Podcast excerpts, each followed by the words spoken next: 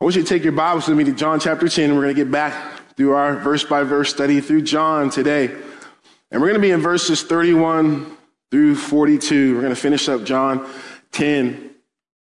And I'm excited to get into John 11, one of the most, uh, you know, amazing chapters in the Bible, I would say. And, um, but today we're going to finish up Jesus and his discourse with the religious leaders again. And um, the title of the message this morning is Stone Him or Serve Him. And I want to just be clear, you know, the title is, of course, trying to get your attention, but I want you to know that, and I, I know you all could agree with me when I say this. Uh, with Jesus, he's a polarizing figure, and either people love him or they hate him. Now, there's some people who, you know, are, I wouldn't say neutral, but they are coming to the knowledge and, and, and, and coming to know more of Jesus, so they haven't come to their conclusion yet. But I would say those who have come to know who he is uh, based upon his claims, based upon what scripture clearly teaches, there are only two types of people those who love him and those who hate him. And the Bible said, Jesus said this no man can serve two masters, either love the one or hate the other. And so we're going to dig into these verses this morning.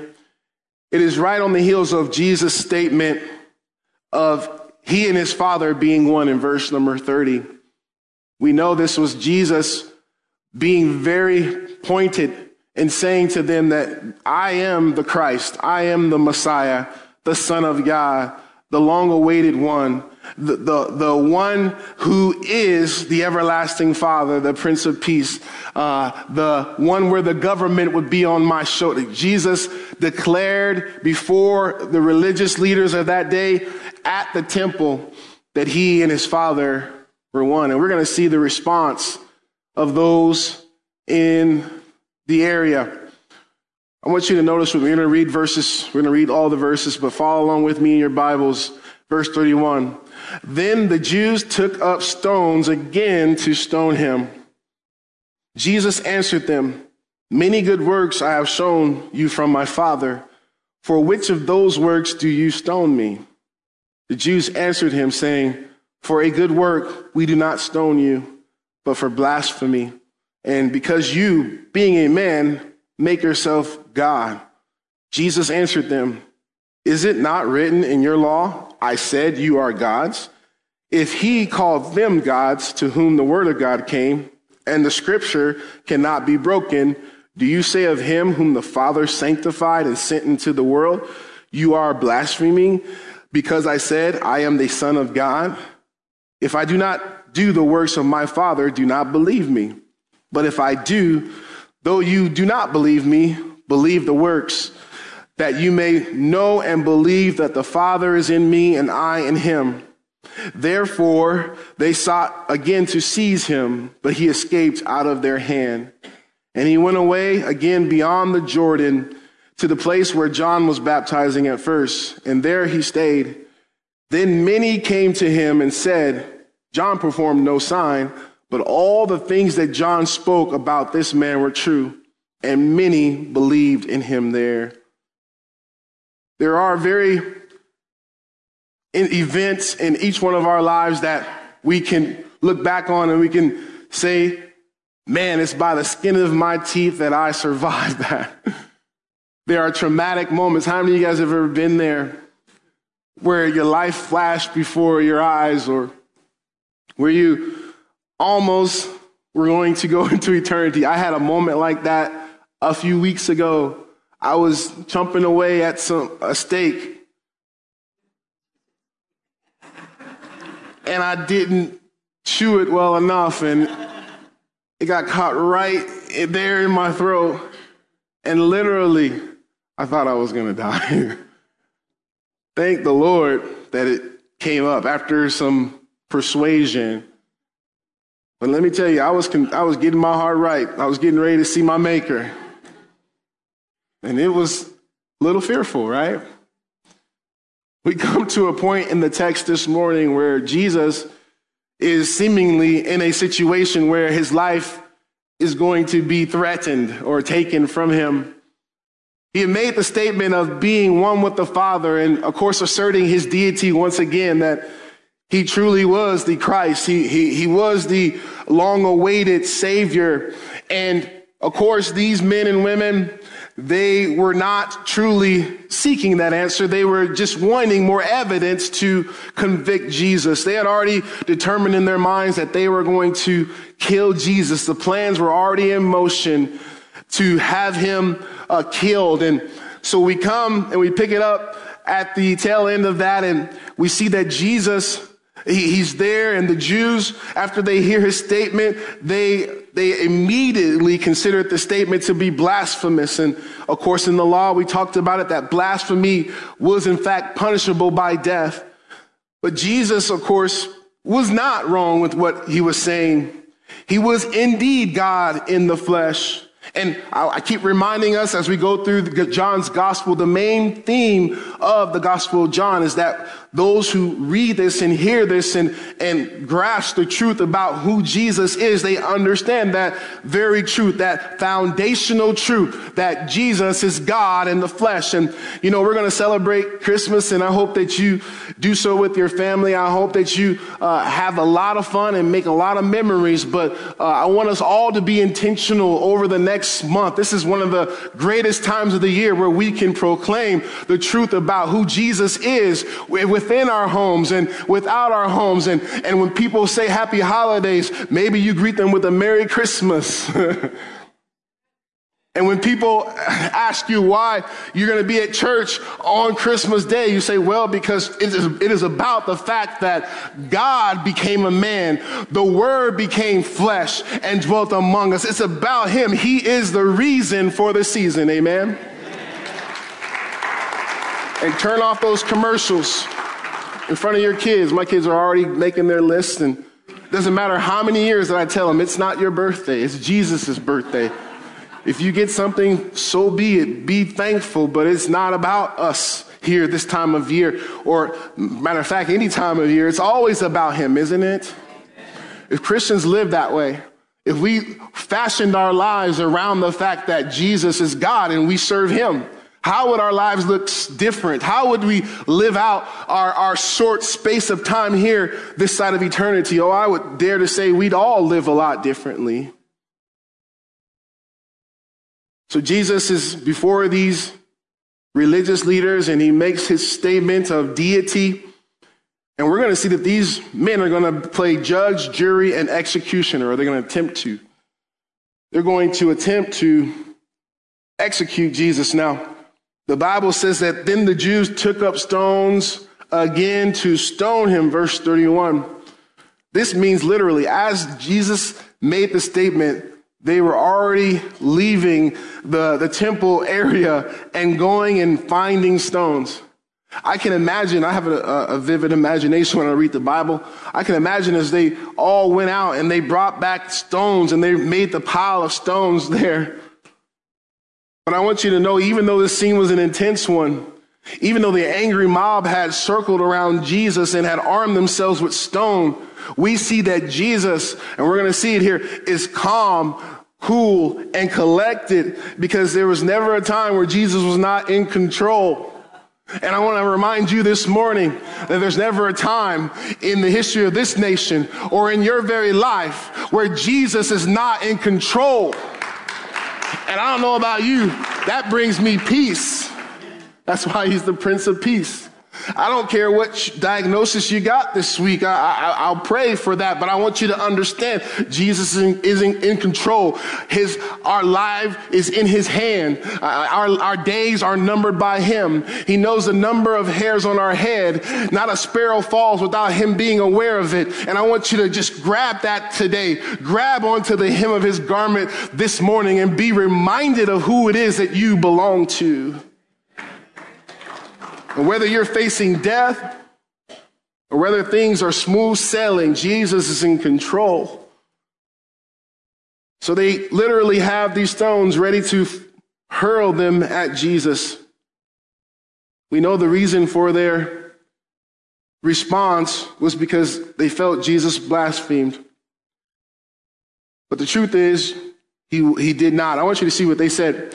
uh, I want you to see Jesus' response. It's very collected and cool, and uh, Jesus is never ruffled. And I want you to see it, verse 32. Jesus answered them, Many good works I have shown you from my Father. For which of those works do you stone me? So he says, Hey, all right, I see you got the stones. Many good works I've done. I've healed the, the cripple. I, I've uh, gave sight to the blind. I, I've done many good works. The Bible says, you know, he's done so many miracles that it couldn't be written in books. And he said, of which one of those are you going to stone me for? And they responded, of course, their response was, For a good work, we do not stone you, but for blasphemy. For you being a man, make yourself to be God. Now, I want you to know Jesus was not making himself to be God. He is not making himself to be anything. But in his words and in his works, he showed himself to be what he truly is. He showed himself to be who he truly is. When I was playing basketball growing up, you know, there would always be those who would like to trash talk and they'd like to, to get in your head and try to get you off your game. And, and, uh, you know, but I always worried when there was a silent person on the court and, and you couldn't rattle him. Sometimes I'd try to talk a little mess and, and, um, it was usually those silent ones who let their game speak for themselves that you had to worry about. It was usually those ones who were the most unassuming at times. You see, Jesus he had to be identified in the crowd. Remember when they came to arrest him? Judas had to kiss him on the cheek so they knew who he was. Jesus looked like a regular uh, Jew of that time. He looked just ordinary. The Bible says there was he was comely in his appearance. He he didn't walk around like the Catholic uh, pictures paint him with the aura of glow around him or or with a blue robe when everybody else was wearing you know brown. And he, he didn't stand out in that way, but his works and his words. And I want to say something God really convicted me of, of this too, that my life, not my words. You see, many people say they're Christians. They profess, uh, every man, the Bible says, professes his own goodness and, and his good works. But what do my works say? What do my, what does my life speak to? And I think this is where the disconnect is happening in our country in Christianity is because people know what we believe. They know we profess Christ, but in our works, we deny him.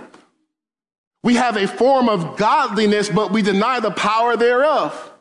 We, we aren't living this radical faith that we see in scripture. Oh, I imagine, you know, we sang that song a moment ago that we're going to stand with the, with the host in heaven and stand beside our heroes of the faith. Imagine if you're in line next to Daniel, Shadrach, Meshach, and Abednego. Hey, tell me, and they ask you, what, what was your testimony for Christ? You say, Well, I put a bumper sticker and a fish on the back of my car. and I, I didn't hang out with people who smoked or chewed or, uh, you know, and that's all we have to say. And I, I just was thinking about that as I studied this this morning, like Jesus said, Hey, you may not believe my words, you may not believe what I'm claiming, but look at the works, look at the miracles. There's no denying that I am uh, unique, that I am, of course, the great I am in the flesh.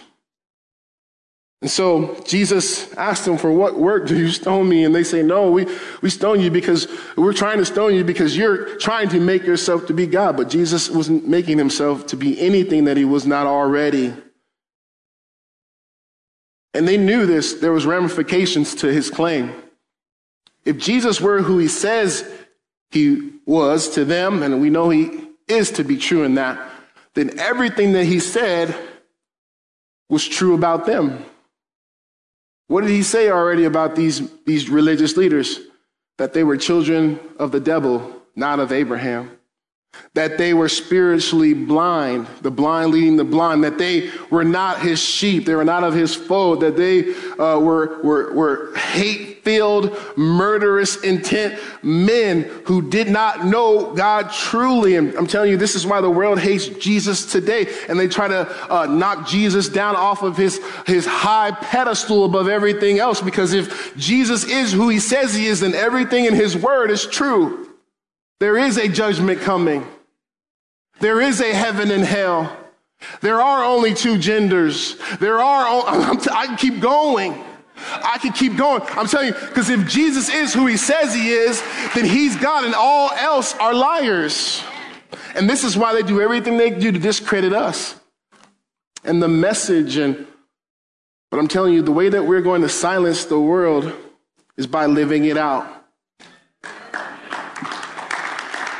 Somebody help me this morning preach to you. I, I don't know. Jesus was on a he was on trial here, right? And what did he use in his defense? His works. And if people are going to come to faith in Christ, I think there's going to have to be more evidence in the people of God that we believe him to be who he says he is. I'm telling you, you know, I got a long way to go, but I was thinking about it. Most of the people who God so graciously allowed me to lead to Christ, it, it came after a season of them observing me.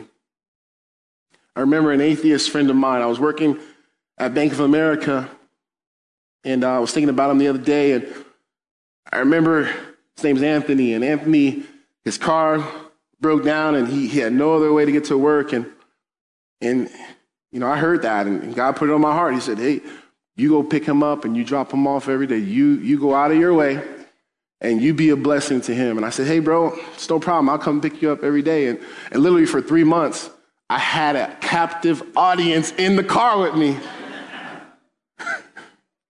and I'll never forget as the wheels began to turn and, and he began to open up more and tell me that the reason why he had become an atheist is because his mother had gotten sick and when he was a child and he prayed and he prayed and he prayed and he prayed and she still passed away. And so he said to in his heart that there's nobody up there. So I, I, I began to just pray for him and pick him up and pray for him. And we, we go to lunch together. And, and I'm telling you, some of you, you need to open up your circle. You need to have people in your circle, people that you are in pursuit of for the sake of their salvation. And I remember just for those three months driving him back and forth to work. And I'm telling you, it wasn't a comfortable ride. I had a 94 Lincoln Town Car. It had no heat and no air conditioning. So it was summertime. And, I, I remember, you know, us being hot in that car, but we got to work, right? I remember the day when he came. I invited him out to Lake LA to the chapel when I when we launched that on the very first service, and he said, I haven't been to church in, in forever, but I'll come. I remember just preaching my heart out. I found the outline, Phil, the other day in my, uh, my notes, and boy, it was really hurting. It was suffering. Still is. I'm a simple guy, but, but I preached my heart out. And I asked somebody, I asked, is there anyone in the room who wants to accept the Lord Jesus as their Savior today. And, uh, you know, you're always, as a preacher, you're praying and you're hoping. And I, it really wasn't in the back of my mind. I didn't, I didn't think Anthony would raise his hand, but I remember seeing three hands raised that day, and, and one of them was Anthony's.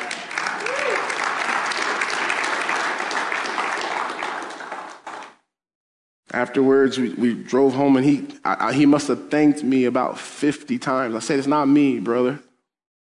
It's not me. The Lord, He, he pursued you. He, he, he loves you. He, he wanted to save you. And I, I just want to tell y'all something. We've got to put the rubber on the road.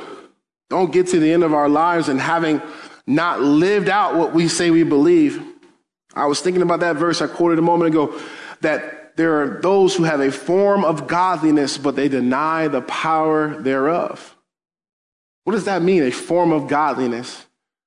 Don't confuse church people from Christ people. I know a ton of church people who wouldn't pour water on someone on fire. But I know a bunch of Christ people in here who go out to the homeless, who, who go in the highways and the hedges and, and, try to win people to Jesus Christ, people who could never do anything for them in return. And I'm telling you, that's who we should be. And if you aren't that type of Christ person this morning, I want to encourage you, determine in your heart, hey, God, if I have another 10 years on this planet or another 50, I want to be a Christ person. I want to go and be like you. I want to live like you live. I want to serve like you serve. I want to love like you love. I want to be a, a, a conduit of your grace. I want to be extending grace to those in my circles. Sad to say, but Jesus is one of the most misrepresented persons in history. How many evil things have been done in the name of Jesus? And we should strive to give him a good name. We should strive to exalt him and bring him glory. So Jesus is, uh, his enemies, or the ops, as the kids will say, they were going to try to take him down right here. They had the stones ready. Jesus asked the question, what, what good work are you stoning me for? And they said, not a good work, but the fact that you being a man, make yourself God. But they had it, they were almost there. They almost had it right. The truth is that God became a man. You hear that? Jesus wasn't a man who became God, but God became a man. I want you to get that. He was 100% man and he was 100% God, the God man. And, and Jesus was not wrong in his claim of saying that he and the Father were one. So the judge, jury, and the would be executioners, they could not move forward. I want you to see Jesus is going to now take these men, these lawyers, to court. He's going to, Jesus being the law, is going to engage these lawyers. And I want you to just grasp that with me. I want you to look at verse number 34. Jesus answered them, Is it not written in your law? I said, You are gods. Now I'm going to just stop there for a moment. Jesus is quoting the Old Testament, Psalm 82 in particular. And I want you to just think about this. And I, oftentimes we gloss over these little things that are profound. Jesus is quoting the Old Testament. He is speaking to the word of God. He is, he is verifying, he's putting the stamp of authenticity on the word of God, him being the living word. And he says, in your law, and he gives a general name. Of course, the Psalms is a portion of scripture that's called the songs. And, and there's, of course, the law, which we, we find, of course, in in the beginning of our Bible. And, and I'm telling you, uh, but Jesus is saying to them in your, in your law, you lawyers, there's a place where God refers to man as gods, but not in the sense that you and I would think, okay? I want you to understand that this morning.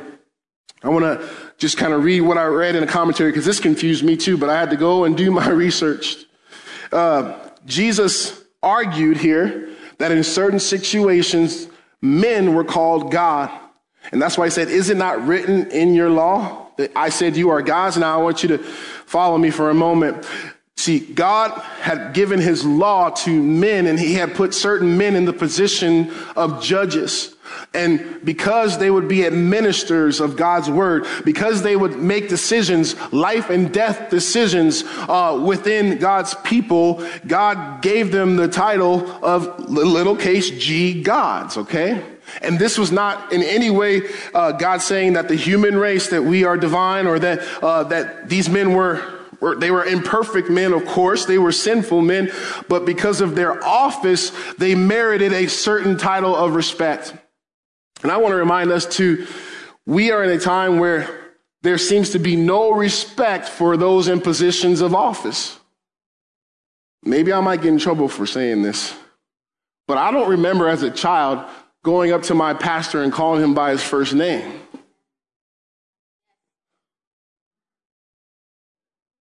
I don't remember referring to my teachers by their first name. I don't remember speaking sideways to an officer of the law. The office is what is due the respect. And whether we agree with what's going on in politics or not, and yes, we should speak out and we should call evil evil, we should call a, a horse a horse or a pig a pig. I, I'm not telling us not to do that, but don't forget the matter that we should be, as God's uh, representatives, respectful. You can say something and disagree with someone and not be disrespectful. And we have a whole narcissist generation coming up who think that uh, it's about my needs or my pronouns or me and how I feel. That triggered me. And I'm telling you, that is part of the problem today. We raised a generation of kids who have no respect.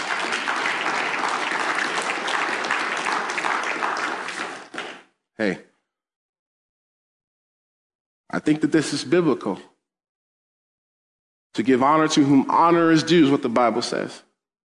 Now, I understand you say, Pastor, there's a lot of people in power, positions of power who abuse it, who use it, and, and they, don't, they don't really deserve.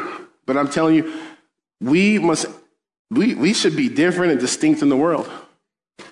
We should, we, we should, I, you guys understand that we're going to probably win more people with our honey than we are with raising hell.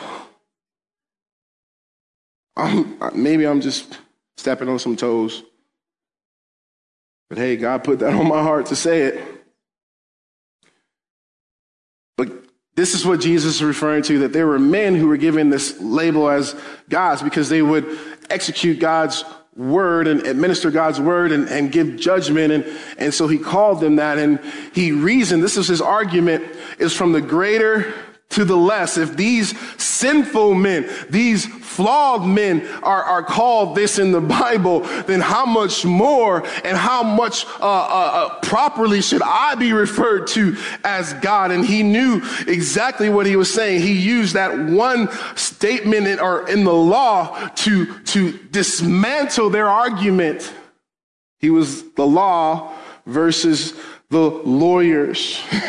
and he won. And it was no question at the end of it who was in charge, who was in control of this circumstance. They thought that they were in control, that they were going to execute judgment on Jesus, but of course, he used his words and the power in them to turn the situation. And I want to encourage us our greatest asset, one of our greatest assets in this time, is the Word of God. They can argue us and our our opinions and but let the word loose, y'all. Let the word loose. Let just say what the word says and just stand there.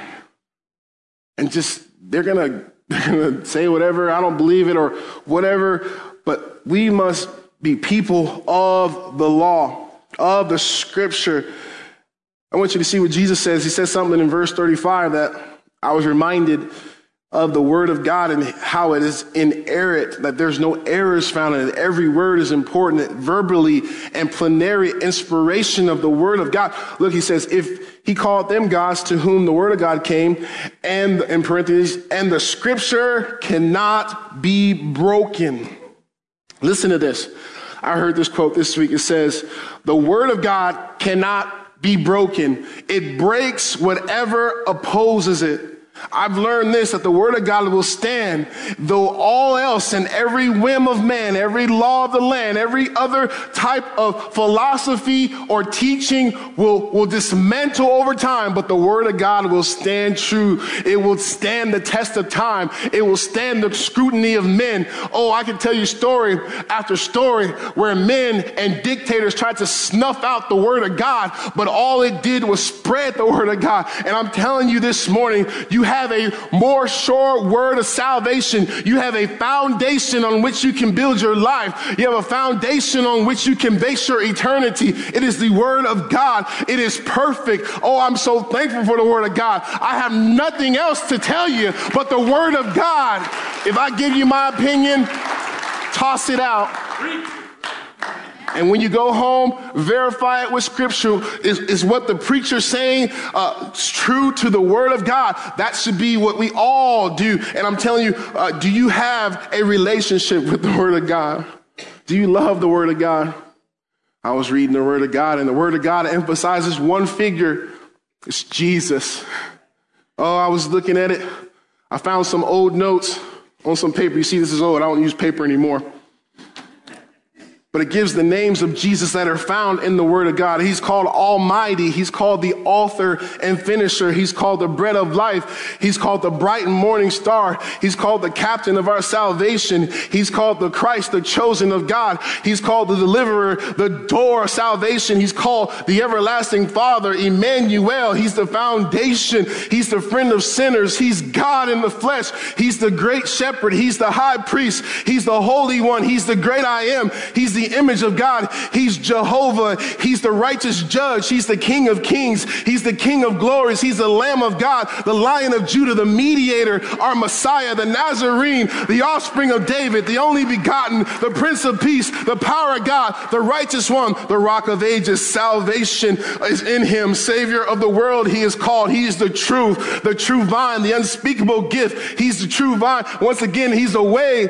and he is the word of God. I can keep going this morning. The names of Jesus, the Bible exalts one man. What we saying this morning, no other name but Jesus. There's no one. Get in the book. It's going to change you, change your life. I always heard of these wonders of the Bible. There are seven wonders of the Bible. The wonder of his formation, the way in which the Bible grew is one of the mystery of mysteries of all time. You know, the Bible was written over 1,500 years on three different continents by 40 different authors, yet it is cohesive. It, it, it does not contradict itself. And that brings me to the next wonder the wonder of its unification. It is a library of 66 books, yet it is one book. The wonder of its age. It is the most ancient of all books. Don't believe what the History Channel says. There's more manuscripts and there are older manuscripts of, of the Bible than any other writing in the world. And I want you to understand why, because it was circulated more than any other book in the world and it was verifiable. Uh, I'm telling you, there is so much evidence for the Bible. The wonder of its sale. Of course, we know the Bible till this day is the bestseller of all time. The wonder of its interests. It is the only book in the world read by all classes of people. You'll find a, copy of scripture in the king's uh, chambers and you'll find it in a pauper's uh, tent. I'm telling you the, the reason why is because it is the word of God and the wonder of his language. It's written largely by uneducated men, yet it is the best book from a literary standpoint and the wonder of his preservation. It is the most hated of all books, yet it continues to exist. One of the things that I've noticed with Christian homeschool and with us teaching our kids and they getting them getting Bible in them, they seem to progress academically quicker than their counterparts who are going sitting in the seat of the scornful. And, and, and some, I'm not saying this is for, true for everybody. I'm not, I know some have to go to public school, but I'm telling you, uh, when I get to see my children read the word of God, their vocabulary expands. They're able to decipher words quicker. It seems that they're able to learn other subjects with more, uh, more accuracy. I'm telling you, the word of God is something. It is something beyond our comprehension. And this book is the only book that was was inspired by the Spirit of God.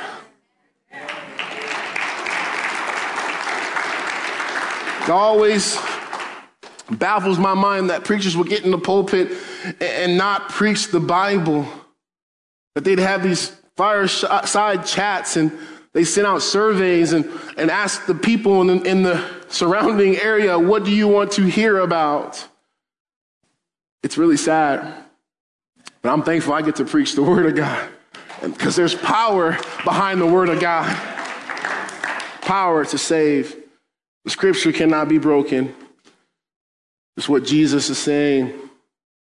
I read this quote Scripture cannot be annulled or made void. It cannot be set aside when it, its teaching is inconvenient. What is written remains written. And like I keep telling us, church, let's just be people of the book. Let us speak the truth in love. Let the word of God do what it can do. And then let the chips fall where they may. And watch God bless it. when we honor the word of God in our lives, when we live out the word of God, the Bible says, blessed is the man that walketh not in the counsel of the ungodly, nor standeth in the way of sinners, nor sitteth in the seat of the scornful, but his delight is in the law of the Lord. And in his law that he meditate both day and night. And he shall be like a tree planted by the rivers of water. And it talks about how that tree, his leaf will not wither. I'm telling you, you're getting ready to start a family, you better get in this book. You're getting ready to start a business, you better get in this book. You want your finances to be blessed, you better get in this book. You you, I'm telling you, whatever you name, you need this book. You need the word of God to guide you. It is a light unto my feet uh, and a light unto my path, a lamp to my feet, a light unto my path. You know, in those days, uh, they would travel at night. They didn't like to because they were robbers and they were beasts and they were, the, the roads weren't paved and you can fall into a ditch, break your ankle and no one's coming. So what would they do? They'd have a lamp and they'd put it in front of them so they can take the next step. I don't know about you. It just seems like I need the light of the Word of God to take the very next step this week. And, and, and some of you go through life like this. and then we'll see you on the side of ditch in a few years. Hey, am I just preaching to myself? like that song we were singing, I want to be where you are, Jesus. Oh, Jesus, He's here, right? He's here if you have him in your heart. But I'm telling you, he's here. And when you meet with him in the word of God, oh, he'll, you'll never be disappointed. You say, Pastor, it's boring. Oh, you better get your heart right. Oh, Pastor, I didn't get anything. Oh, man, you're not, you're not doing it right. Something's wrong. I worship before I get in the word. I put the worship on, get my heart right. I pray for illumination. You know what that is? For God through his Holy Spirit to show me the word of God. You guys think these sermons come because I went to seminary? You know, I slept through half of that. Don't tell Pastor. he says, I don't have a degree. I said, man, I'm surprised they gave me one. I'm just kidding. I, I did apply myself. the word, the Spirit of God. Not just the word, you the Spirit of God. We talk about the word and the word. The word only will make you big headed and, and, and, arrogant and too, too smart for your own good, but the Spirit of God. This is why we, I love the balance that we have here of worship and the word of God.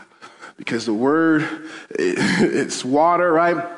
But that worship, it nourishes the Spirit of God. It, the Holy Spirit shows up in worship. The Bible says that God inhabits the praise of his people. It didn't say he inhabits the preaching all the time. I'm telling you, it says he, he inhabits the praise. He shows up.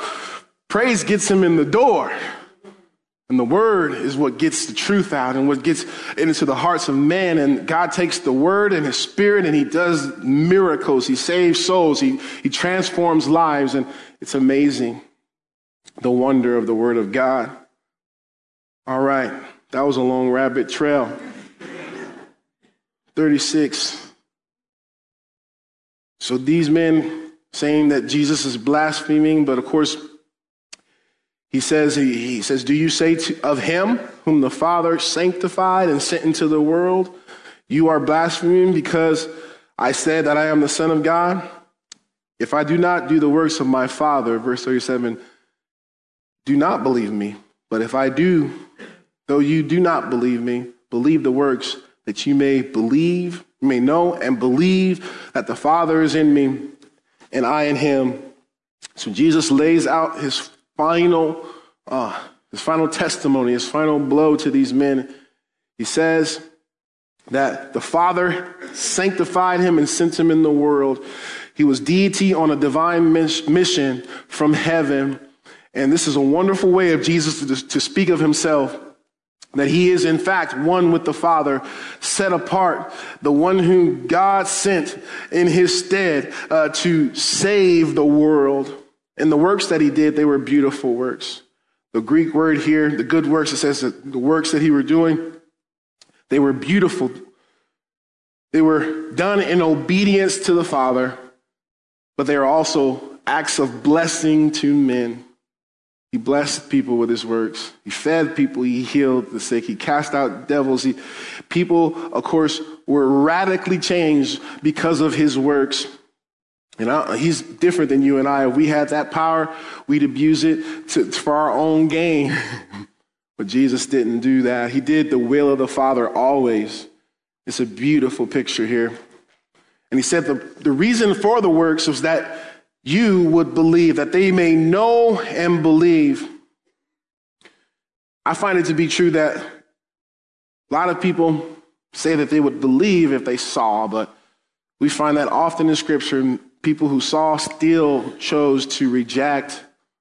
And I, have heard this quote people, uh, God says, men say, Show me and I'll believe, but God says, Believe and I'll show you. Faith is the prerequisite. And it's not blind faith. Like I said, I just spent about 20 minutes preaching about this Bible, right? We have a sure thing to place our faith in, right? This Bible, it is, it is everything that we need to know about the mind of God. And, and it, it, it makes sense. You know, logical minds, scientific, brilliant minds have studied the Word of God and found faith in Jesus. But I'm telling you, when you go to the Word and you have your preconceived opinions about it and you, you're, you're going to it to discredit it, you're not going to see the revelation of Jesus Christ. You're going to still harden your heart and reject it. And I know there's those who maybe are watching online or maybe here today and you're searching. I want to encourage you. Uh, don't do so subjectively. Do it objectively. Go to the Word of God and, and just allow God to speak to you. Allow the Word of God to do what only it can do. And so Jesus, the law, he, he, he defeats these lawyers. I want to finish with this.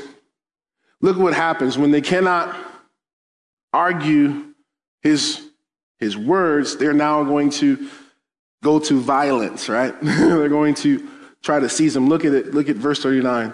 Therefore they sought again to seize him, but he escaped out of their hand. I want you to just see that picture there. He, they, they had him circled, right? This isn't the first time that they've done this. Back in John 8, they did the same thing, but they had him in a circle and they sought to seize him. That means they were literally going, the circle was, was getting tighter, and they're going to grab Jesus. They're going to arrest him. But the Bible says that he escaped out of their hand. I imagine maybe for a moment that aura hit him. that power, you know, some of you kids watch those, those, those anime and, you know, like those, those, I shouldn't even be talking about it, but like it shows shows like those fighters going super saiyan or something and, and the power's radiating around them and you can't even come near them. I, I picture in my mind jesus just turned it on and just walked through them. They couldn't touch him. It was like their hands were bouncing off of him same thing happened of course the night that they came of his, his uh, before his crucifixion and they said we who he said who do you seek he says jesus they say we seek jesus of nazareth and he says, I am he. Boom. And everybody, all those soldiers hit the ground from those words. The power that emanated from our Savior, the power that prevented these men from laying hands on them is the same power that lives within us. And I've, I've learned this we are invincible until God says we aren't. So go do courageous things this week. Go be bold for Jesus. Jesus knew his hour had not yet come. So he was bold. He, he, he's God in the flesh. You, you can't harm me. I, I knitted you while you were in your mother's womb. And so I get excited when I see this, when I see his power on display. But I want you to see it goes on. So the, the lawyers, those who tried to play judge, jury, and executor, they, they failed. But it shows that Jesus left the, he left Jerusalem. Now, look at verse number 40. And he went away again beyond the Jordan to the place where John was baptizing at first, and there he stayed. So when Jesus isn't welcomed, he, he departs. When Jesus is hostile, uh, meets hostility and is rejected, oftentimes he would, he, he'd retreat and he'd go to a place where he could be uh, he could be accepted. I want you to see, look what happens. Verse 41 Then many came to him and said, John performed no sign, But all the things John spoke about this man were true, and many believed in him there. The region in which Jesus retreated to was Perea, and uh, it was the domain of Herod Antipas, where the rulers of Jerusalem had no authority. And Jesus would be safe from their harassment there, at least temporarily. And it was in this place where Jesus was welcomed and, and men begin to believe on him.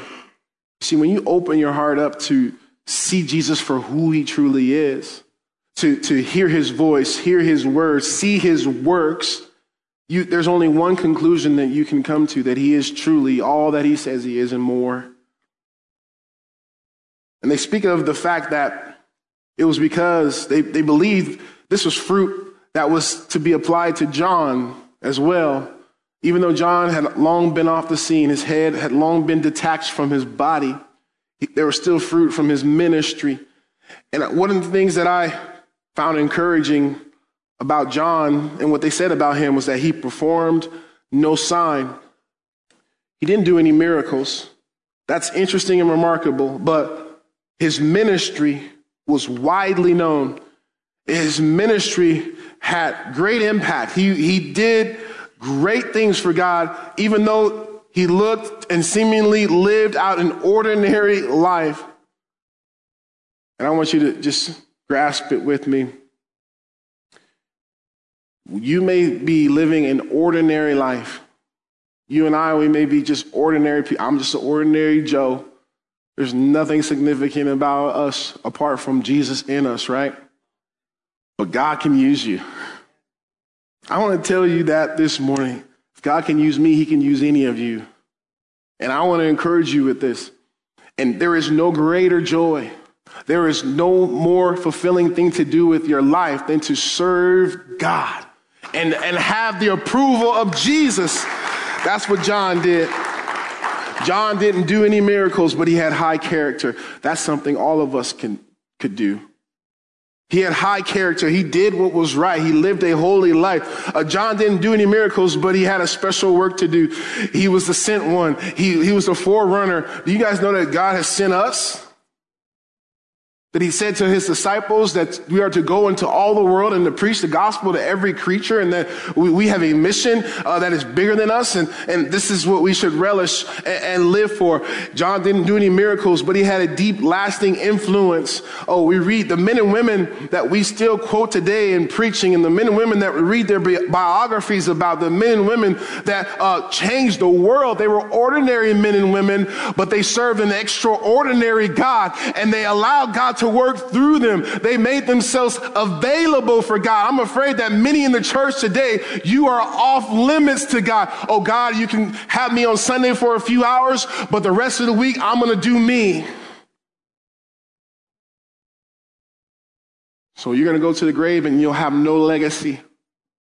You'll have no fruit that abounds. I was praying this morning in the prayer room with the few uh, remnant soldiers who still come to pray in the morning. Uh, and what God really impressed on me to pray is that I would have, and that they would also experience fruit that remains. Genuine fruit. And you know how that happens? You abide with Him. Christ, who is your life. Can you say that? Christ, who is my life. John didn't do any miracles, but he won the highest praise of Jesus. What did Jesus say of John? There was not a greater man born of a woman.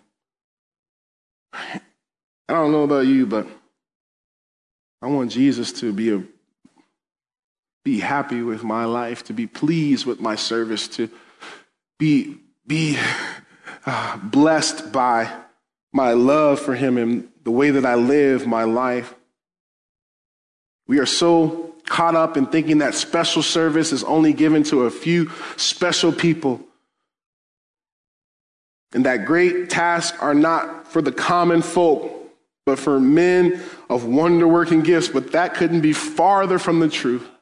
There's some single moms in here who have more power in heaven than some of the biggest pastors in the world. You understand me? And when we get to heaven, the ladder is going to be turned. I always say the ladder is going to be turned uh, uh, upside down, right?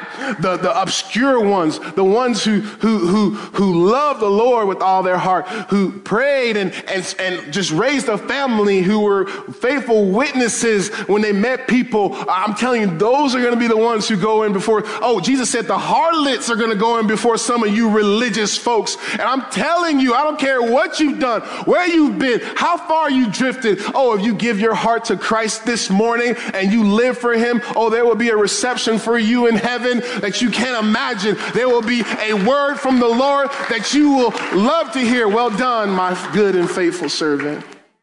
I'm preaching to somebody in here today.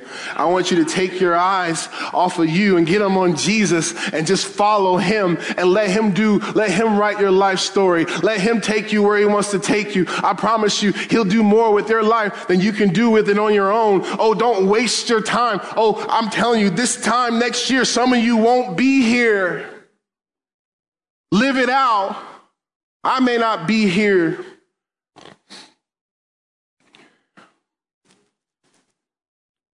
Do what God tells you to do. I covet your prayers. This week I'm going to be preaching a, a funeral for a family whose son committed suicide. And, and there are going to be lost people there. And it's on my heart, you know, just to preach the gospel and just see what God will do.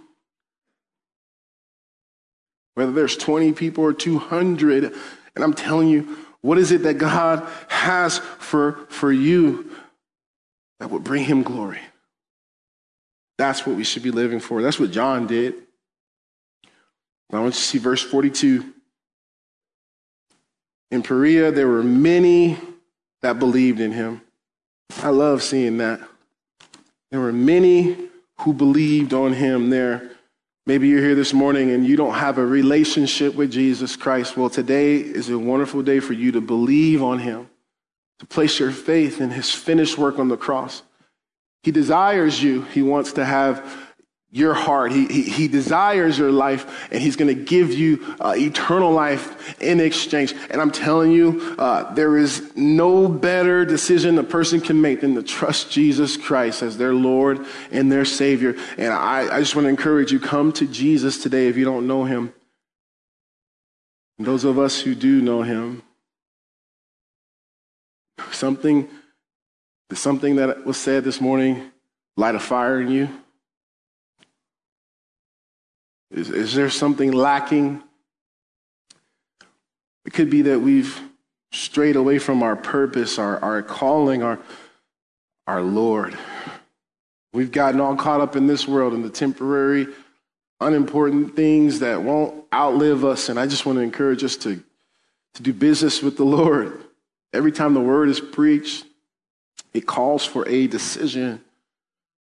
And I, I have to make that decision on a daily basis to, to serve God. So do you.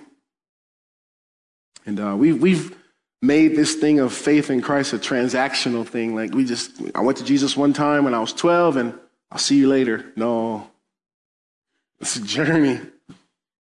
And uh, it's a journey where we have to continually seek Him and ask for Him to show us anything in our lives that, don't, that doesn't bring Him glory and, and to get things right. So I just want to encourage you do business with God. In just a few moments, I'm going to uh, open up the prayer room. I'm going to ask the worship team to come forward this morning. The prayer room is going to be open. If you need prayer for anything going on in your world right now, if you just need a fresh feeling of the Holy Spirit, if, if you feel dry and dull and, and there's no passion in your relationship for Jesus, you need to go to a prayer room and ask someone to lay hands on you and, and to pray for you to, to, to have that fire once again, for God to reveal what is it that is grieving his Holy Spirit in your life. And if you need Christ this morning, I do want to encourage you, don't put him off. Go to the prayer room. We, we'd love to pray with you or, or lead you to the saving knowledge of Jesus Christ today. You can call on his name today and leave here knowing that your name is written down in heaven, that you have eternal life, and that you are secure no matter uh, what this world throws at you. You have the Lord.